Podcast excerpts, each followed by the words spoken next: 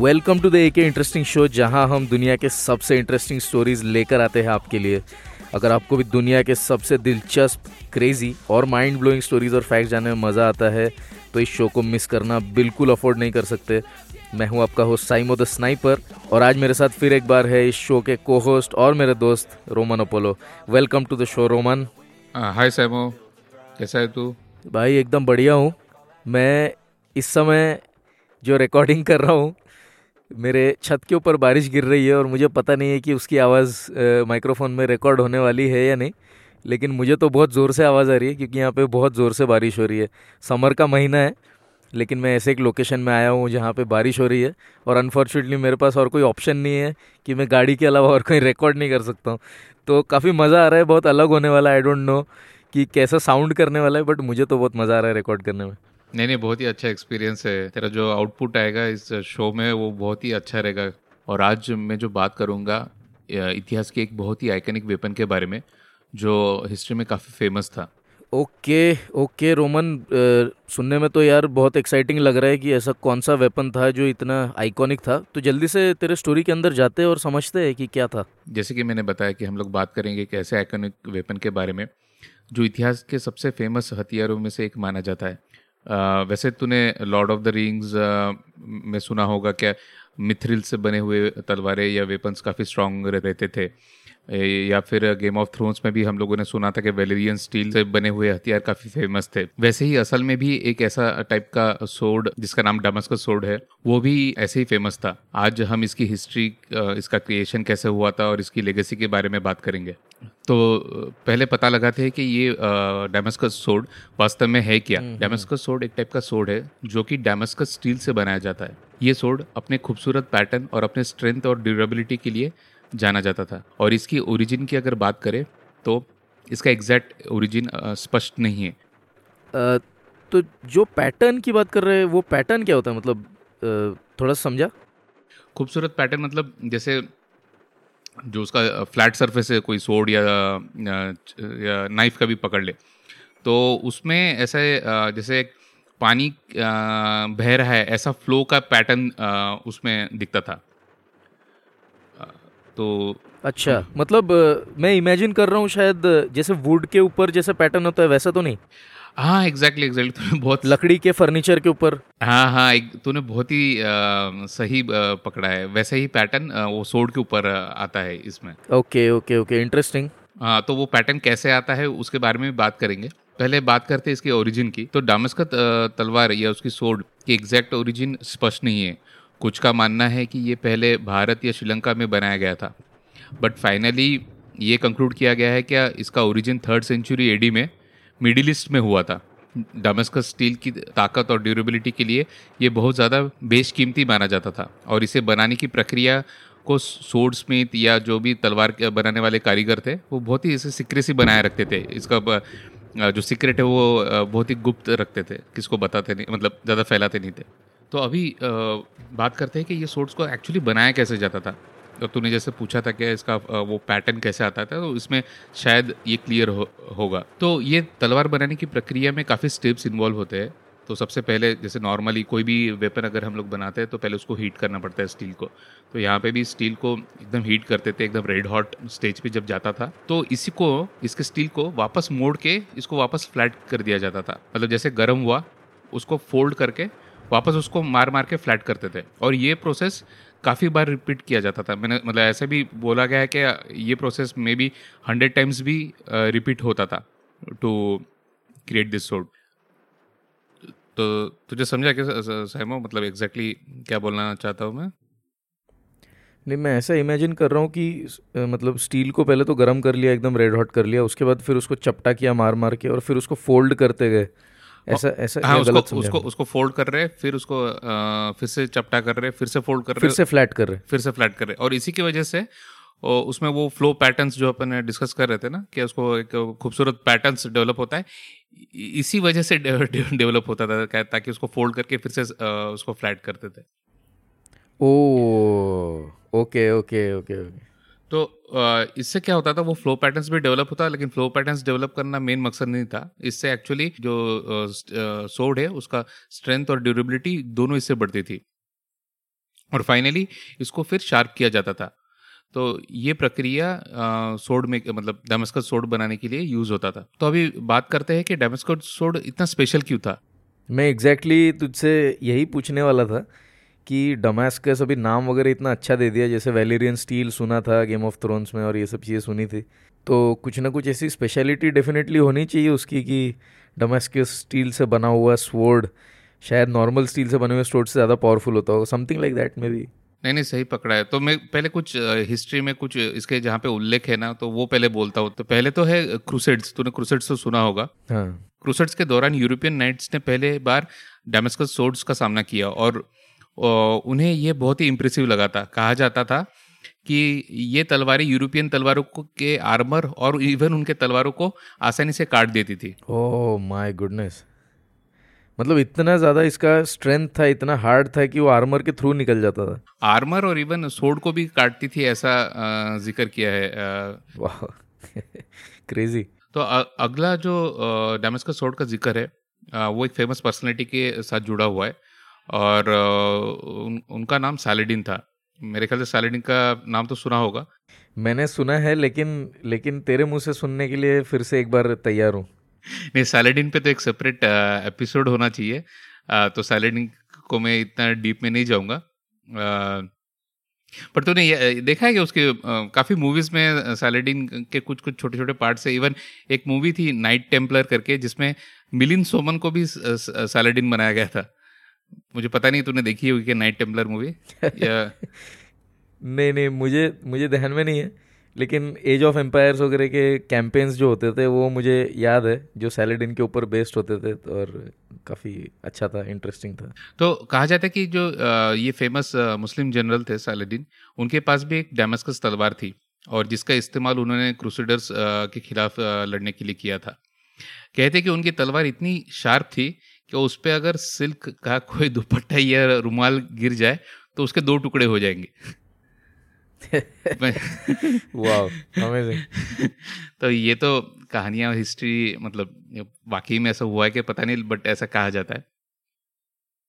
और एक दूसरा फ़ेमस उल्लेख है ये सोड का है वो है सोड ऑफ़ ओस्मान। सोड ऑफ़ ओस्मान बहुत ही फ़ेमस डमस्को सोड है जो कि ओटोमन सुल्तान के राज्याभिषेक समारोह में यूज़ किया जाता है। मतलब वहाँ पे जब भी आ, कोई नया सुल्तान बनता है ओटोमन टर्क्स में ये सोड एक मेन मेमेंटो है ये उनके राज्य अभिषेक का जो समूह है उसके लिए। और ये तलवार को आज भी टर्की के राष्ट्रीय प्रतीक माना जाता है। नमस्कस तलवार के स्पेशल प्रिविलेज पाने के कारण थे पहले तो इसकी ब्यूटी जो इसके बॉडी में जो फ्लो पैटर्न पाए जाते थे, उसके कलेक्टर्स और वॉरियर्स के बीच में काफ़ी डिमांड थी। और इसकी स्ट्रेंथ और ड्यूरेबिलिटी के लिए भी ये सोड काफ़ी फ़ेमस हुई। डेमस्कस तलवार के एक ही प्रॉब्लम था कि इसका प्रोडक्शन करना मुश्किल और महँगा था। डेमस्कस तलवार बनाने के लिए काफ़ी टाइम और स्किल लगता था। और ये जो सोड था ना ये आमतौर पर समाज के सबसे रिच और सबसे शक्तिशाली मेंबर्स के लिए रिज़र्व होती थी। और यही कारण है कि इस सोड की वैल्यू और भी बढ़ गई। ओके okay, तूने अभी तूने अभी मेंशन किया कि ये सोर्ड के ऊपर अगर रुमाल भी गिर जाता है तो वो भी कट जाता है सिल्क का वगैरह। या मतलब basically what we are trying to say is कि बहुत ज़्यादा शार्पनेस इसमें होती थी तो मेरे ख्याल से मैं ऐसे इमेजिन कर पा रहा हूँ कि अगर मुझे किसी चीज़ को बहुत ज़्यादा शार्प करना है तो मुझे बहुत ज़्यादा उसको पतला बनाना पड़ेगा। अगर मुझे बहुत ज़्यादा पतला बनाना है तो वो चीज़ नरम हो जाएगी मतलब जैसे ही उसका इम्पैक्ट होगा तो वो बेंड हो जाएगी।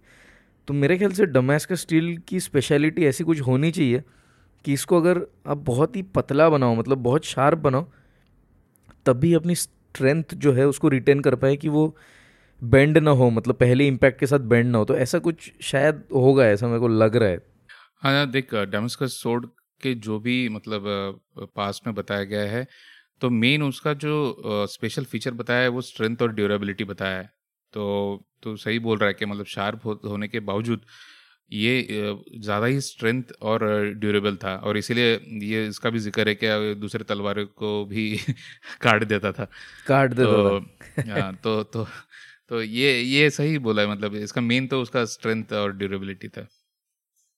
बट uh, देख ओवर टाइम uh, हर चीज़ का ढलान होता है राइट तो डेमस्कस सोड का भी डिक्लाइन का असली रीज़न तो क्लियर नहीं है बट कुछ एक्सपर्ट्स का ये मानना है कि इसे बनाने के लिए जो स्टील इस्तेमाल किया जाता था या रॉ मटेरियल यूज़ किया जाता था उसकी अनअवेलेबिलिटी एक कारण हो सकती है। कुछ एक्सपर्ट्स का ये मानना है कि इसे बनाने के लिए इस्तेमाल किए जाने वाले टेक्निक्स समय के साथ लॉस्ट हो गए या खो गए हैं।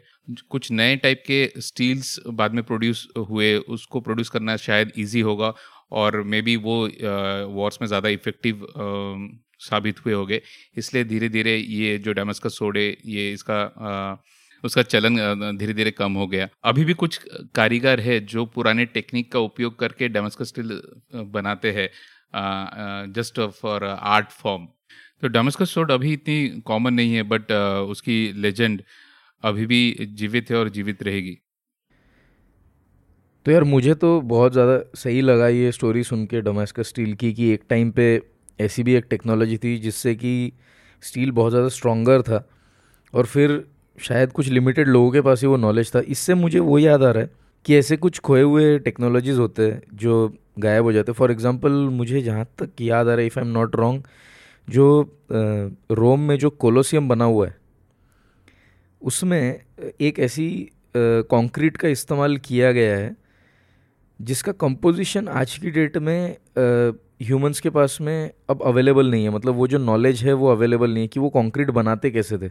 उसकी एक स्पेशलिटी ऐसी थी कि जैसे जैसे समय बीतता जाता है, वो और ज़्यादा स्ट्रॉन्ग होता होता जाता है कंक्रीट वैसे मुझे उसके बारे में ज़्यादा नहीं पता बट आई कुड रिलेट कि Damascus steel was at one point of time a technology which today does not exist may be उसकी रिक्वायरमेंट नहीं है या मास प्रोडक्शन के सामने वो हार गया। वैसे ही कोलोसियम में जो यूज़ हुआ था कंक्रीट वो भी आज यूज़ नहीं होता है। जो नॉर्मल कंक्रीट है, उसका मुकाबला, वो कंक्रीट के साथ नहीं हो सकता।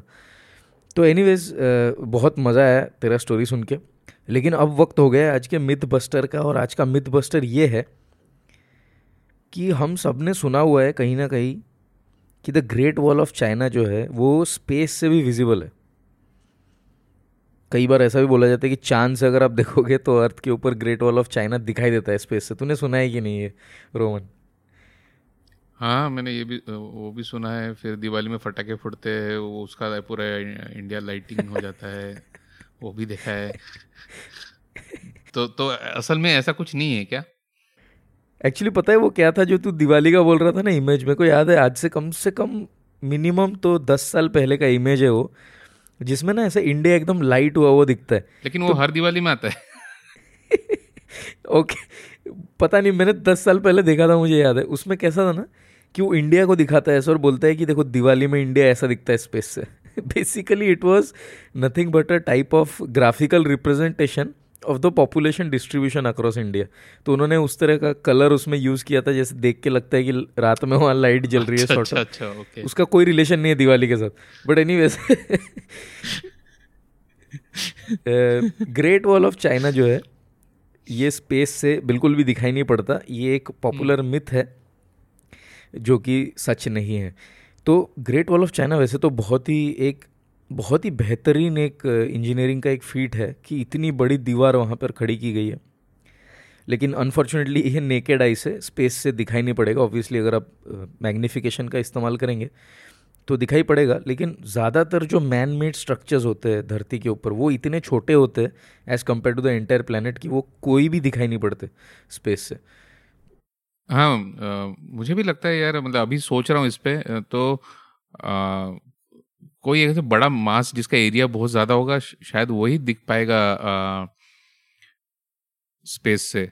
अगर जैसे ये दीवार है वो तो पतली से पतली तो नहीं है ठीक है काफ़ी चौड़ी दीवार होगी लेकिन ऊपर से इसको लोकेट करना सही में डिफ़िकल्ट होगा। लेकिन अगर ऐसे कोई बड़ा एरिया कोई चीज़ जो पूरा एरिया कवर करता है जैसे कोई लेक या फिर कोई हाँ लेक या बड़ा पॉन्ड तो शायद वो ऊपर से दिखे। हाँ बिल्कुल सही बोल रहे हैं। इसमें और एक चीज़ देखने वाली है कि चाँद से क्या दिखने वाला है और स्पेस से क्या दिखने वाला है, क्योंकि जहाँ पर हमारा जो अर्थ को घेरे रहने वाला एटमोसफेयर है, वो जहाँ पर ख़त्म हो जाता है। Basically that is where space begins तो स्पेस तो हमसे बहुत पास है। कोई ज़्यादा दूर नहीं है, लेकिन चाँद हमसे बहुत दूर है ऑब्वियसली तो चाँद पे जैसे हमको दाग धब्बे कुछ दिखाई देते तो क्या क्या the Great Wall of China वहाँ से दिखाई देगा? मतलब वो वो क्वेश्चन है तो ऑब्वियसली वो दिखाई नहीं देता इनफैक्ट स्पेस से भी दिखाई नहीं देता, वो इतना बड़ा नहीं है कि स्पेस से दिखाई दे। लेकिन थोड़ी सी अब बात कर लेते हैं the Great Wall of China के बारे में, क्योंकि उसका अब ज़िक्र हुआ ही है तो। तो ये कई सदियों में बना मतलब it was built over over a period of several centuries इसका कंस्ट्रक्शन शुरू हुआ था सेवन सेंचुरी बिफोर क्राइस्ट और मिंग डायनेस्टी यानी कि 1368 से 1644 एडी तक के इसका कंस्ट्रक्शन चलता रहा। ये बेसिकली जैसे हम जानते हैं सभी कि एक डिफेंस था जो चाइना के ऊपर अटैक करने वाले अदर फोर्सेस थे, उनके तरफ़ से एक प्रोटेक्शन का ज़रिया था। मंगोल्स स्पेशली जो अटैक करते थे नॉर्थ से, उनके उनके खिलाफ एक प्रोटेक्शन का मेकेनिज़्म था। और इसका एक और पर्पज़ था कि ये रेगुलेट करता था ट्रेड को along the northern border of China इसकी टोटल जो लेंथ है, ये तेरह हज़ार एक सौ सत्तर मील है, यानी twenty one thousand one hundred and ninety six kilometres है। तो this is absolutely you know spectacular कि इतना बड़ा है ये दीवार। लेकिन और एक बात इसमें गौर करने वाली है कि ये जो दीवार है ये कंटिन्यूस दीवार नहीं है। ये सीरीज़ ऑफ़ वॉल्स है और फोर्टिफिकेशंस है जिसके बीच बीच में नेचुरल बैरियर्स भी आते हैं जैसे कि रिवर्स माउंटेंस वगैरह आते हैं जो कि ऐसे ही बहुत डिफ़िकल्ट होंगे क्रॉस करने के लिए। बट जहाँ जहाँ आसान है वहाँ पर इस वॉल को खड़ा किया गया। अच्छा। ताकि जो इन्वेडिंग फोर्सेस है वो जल्दी से इस दीवार को पार नहीं कर पाए। ये लगभग तीस फीट यानी कि नौ मीटर ऊँचा है और पंद्रह फीट चौड़ा होता है। मतलब किसी भी पॉइंट पे on an average it is four point five metres wide साढ़े चार मीटर ये चौड़ा होता है। अलग अलग मटेरियल्स का इसमें इस्तेमाल किया गया था जिसमें कि ब्रिक टैम्पर्ड अर्थ और पत्थर का इसमें इस्तेमाल किया गया था। Obviously Great Wall of China is considered one of the most iconic landmarks in the world और ये एक बहुत ही बेहतरीन आर्किटेक्चरल मार्वल भी है। बहुत बड़ा पॉपुलर टूरिस्ट अट्रैक्शन है जिसमें मिलियंस ऑफ़ विजिटर्स हर साल आते हैं इसको देखने के लिए। तो ये था आज का मिथ बस्टर कैसा लगा रोमन? बहुत ही अच्छा लगा मुझे ये तेरा मिथ बस्टर और स्पेशली काफ़ी कुछ जानने को मिला मुझे ग्रेट वॉल ऑफ़ चाइना के बारे में। तो चल आगे बढ़ते हैं हमारे फेवरेट सेक्शन में जो कि है क्विज ओके तो चैट जीपीटी हमारे लिए क्विज के क्वेश्चंस जनरेट करने वाला है और मैंने चैट जीपीटी को पूछा है। तो क्वेश्चन मेरे सामने आ गया है which country was the Caesar salad invented in ये वही सीज़र है जो वो राजा का नाम है सी ए ई एस ए आर और इसके चार ऑप्शन है, इटली, मेक्सिको, फ्रांस और यूनाइटेड स्टेट्स। देख अभी तूने वो सीजर बोल दिया तो वो रो, वो जो है रोमन था तो mostly it should be Italy. But तेरे को बोलने के पहले ना मुझे लग रहा था कि ये ग्रीक आए ग्रीस आएगा क्योंकि मैंने सुना है कि ग्रीक सीजर सलाड ऐसा भी सुना है मैंने। तो लेकिन उसमें ऑप्शन में तो है नहीं तो I will go with Italy. Okay answer तो मुझे बिल्कुल भी पता नहीं है बट मैं भी गेस कर रहा हूँ कि इटली होगा। ओ मैन भाई तेरा आंसर गलत हो गया।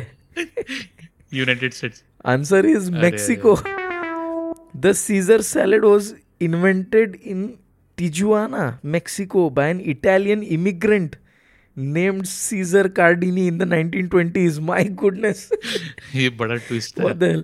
मतलब तूने कभी खाया है क्या सीजर सैलड मैंने तो कभी नहीं खाया।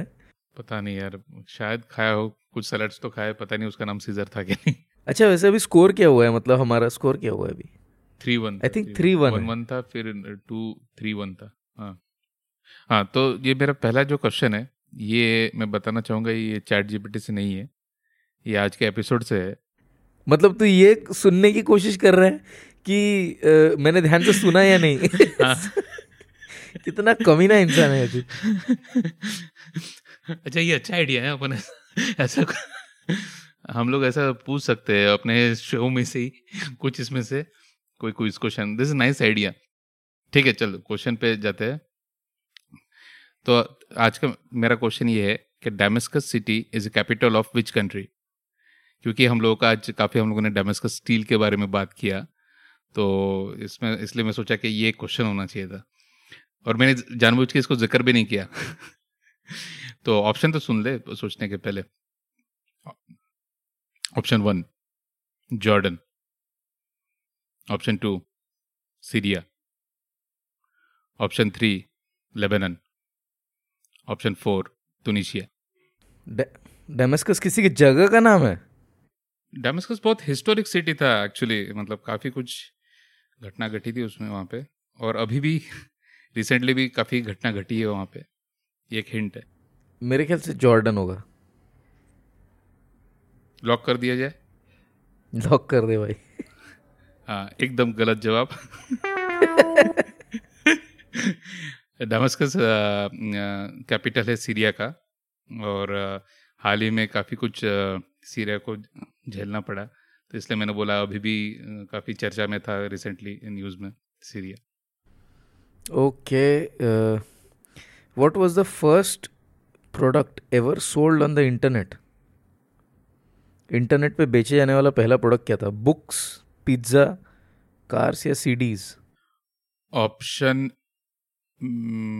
ऑप्शन ए के साथ मैं जाना चाहूँगा बुक्स। पता नहीं, मैंने कुछ अमेजन कैसे स्टार्ट हुआ था, वो बीच में पढ़ा था तो शायद मैंने सुना था कि वो लोग बुक से स्टार्ट किए थे और फिर वो लोग दूसरे प्रोडक्ट्स में गए थे। तो इवन इवन फ्लिपकार्ट भी देखा तो शायद उन्होंने बुक से स्टार्ट किया था right I don't remember but ऐसा कुछ था। ठीक है, मैं बुक्स के साथ जाना चाहूँगा। लॉजिक तो अच्छा है. Hopefully it is the right answer नहीं लॉजिक तो था नहीं इसमें. इसमें कुछ पास्ट के हाफ़ इंफॉर्मेशन थी जो उसको मैंने यूज़ किया है.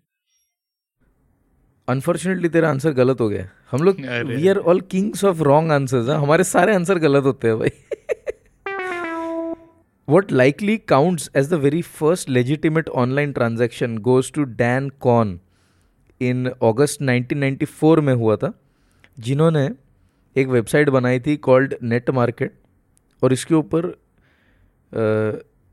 एक इन्होंने सीडी बेची थी, जो स्टिंग की सीडी थी, जो कि टेन समनर्स टेल्स नाम की एक सीडी थी जो उन्होंने पहली बार बेची। तो CD is the right answer. ठीक है तो अभी तेरा क्वेश्चन बहुत इजी वाला है, और ये रिलेटेड टू चॉकलेट है। तेरे को याद है, हम लोगों ने चॉकलेट पे क्वेश्चन किया था कि वो कंजम्पशन कहाँ पे ज़्यादा है? तो लेकिन यहाँ पे थोड़ा ट्विस्ट है ये क्वेश्चन में। Which country is the largest producer of chocolate in the world largest producer ठीक है? लास्ट हम लोगों ने जो लास्ट क्वेश्चन कोई एपिसोड में पूछा था, वो था कंजम्पशन लेकिन ये प्रोड्यूसर है। तो इसका ऑप्शन है स्विट्ज़रलैंड ऑफ़ कोर्स ये ऑप्शन में रहना चाहिए। Option A Switzerland option B Belgium option C United States और option D Ivory Coast obviously Ivory Coast होगा भाई। अफ्रीका में बनता है सबसे ज़्यादा चॉकलेट तो कोई डाउट ही नहीं है।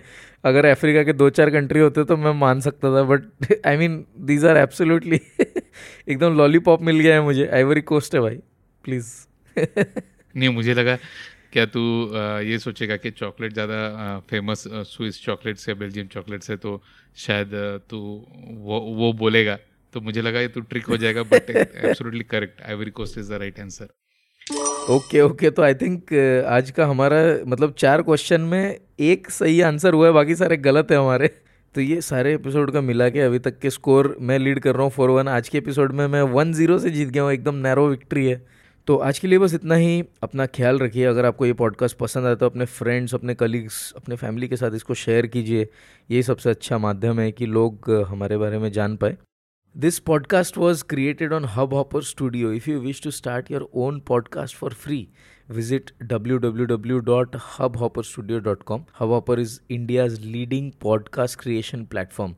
Start your podcast with Hubhopper Studio and get your voice heard across platforms like Spotify, Ghana, Google Podcasts, Wink Music, and more. Click on the link in the episode description or visit www.hubhopperstudio.com. The download link is mentioned in the episode description. You can go ahead and please click on that. तो आज के लिए बस इतना ही था अगले episode में मिलते हैं तब तक के लिए अपना ख्याल रखिए